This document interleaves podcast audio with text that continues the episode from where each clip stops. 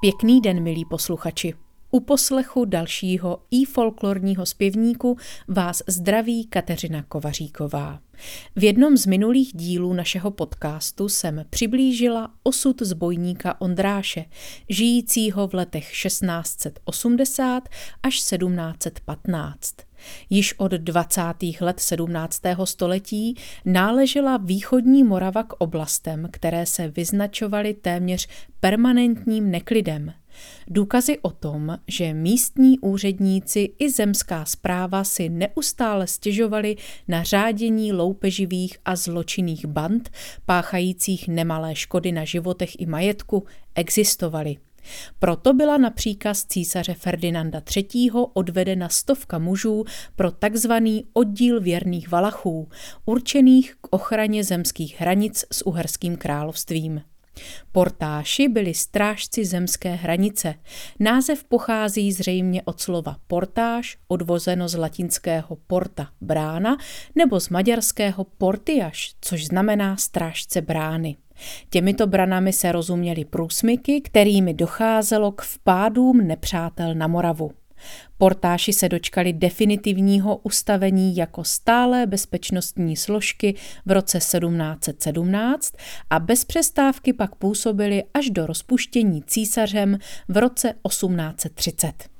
Portážské stanice byly rozmístěny podél moravsko-uherských hranic od Hodonína po Jablunkov, v Beskidské oblasti to bylo například v Hošťálkové, v Lidečku, ve Všemině, Novém Hrozenkově, v Halenkově a Ratiboři.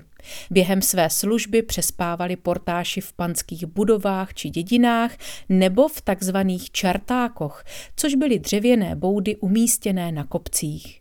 V roce 1720 se ve výkazu mužstva prvně objevují lokace na Hutisku, Rusavě a Včeladné, o asi 20 let později pak ve Valašské Bystřici.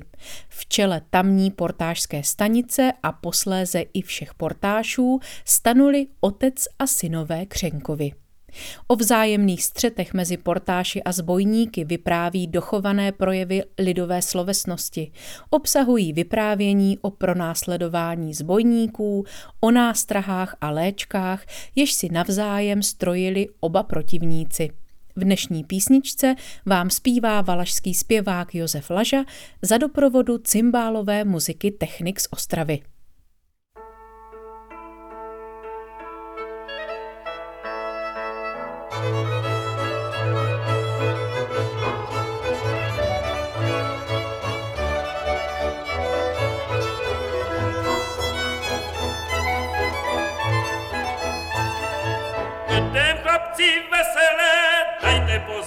na sebe, aby nás portáši nezebrali a potom do Brna nezadali.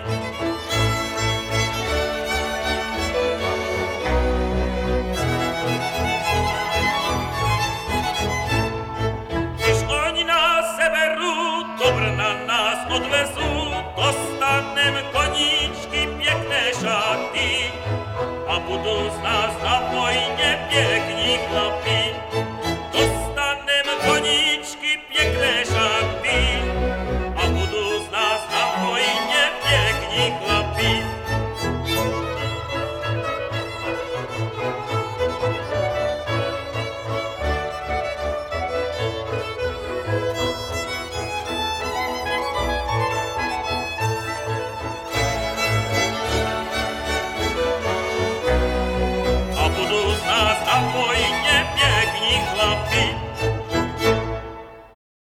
Tak to byla písnička o portáších, ale i o zbojnících v podání Josefa Laži a cymbálové muziky Technik.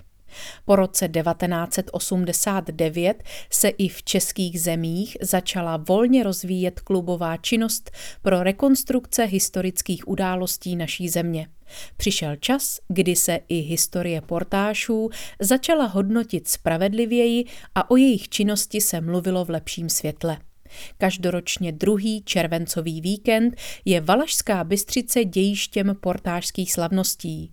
Před místním kostelem rostou dvě lípy. pod nimi se nachází hroby portášů, představující výjimečnou památku jak z historické, tak i umělecké stránky. Možná tip pro vás při toulkách kolem Rošnova pod Radhoštěm. Tolik tedy dnešní díl našeho i folklorního zpěvníku. Pokud vás podcast zaujal, můžete si jej poslechnout spolu s jeho předchozími epizodami na našem webu www.ifolklor.cz.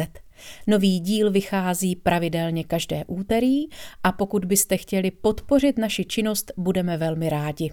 Naslyšenou příště se těší Kateřina Kovaříková.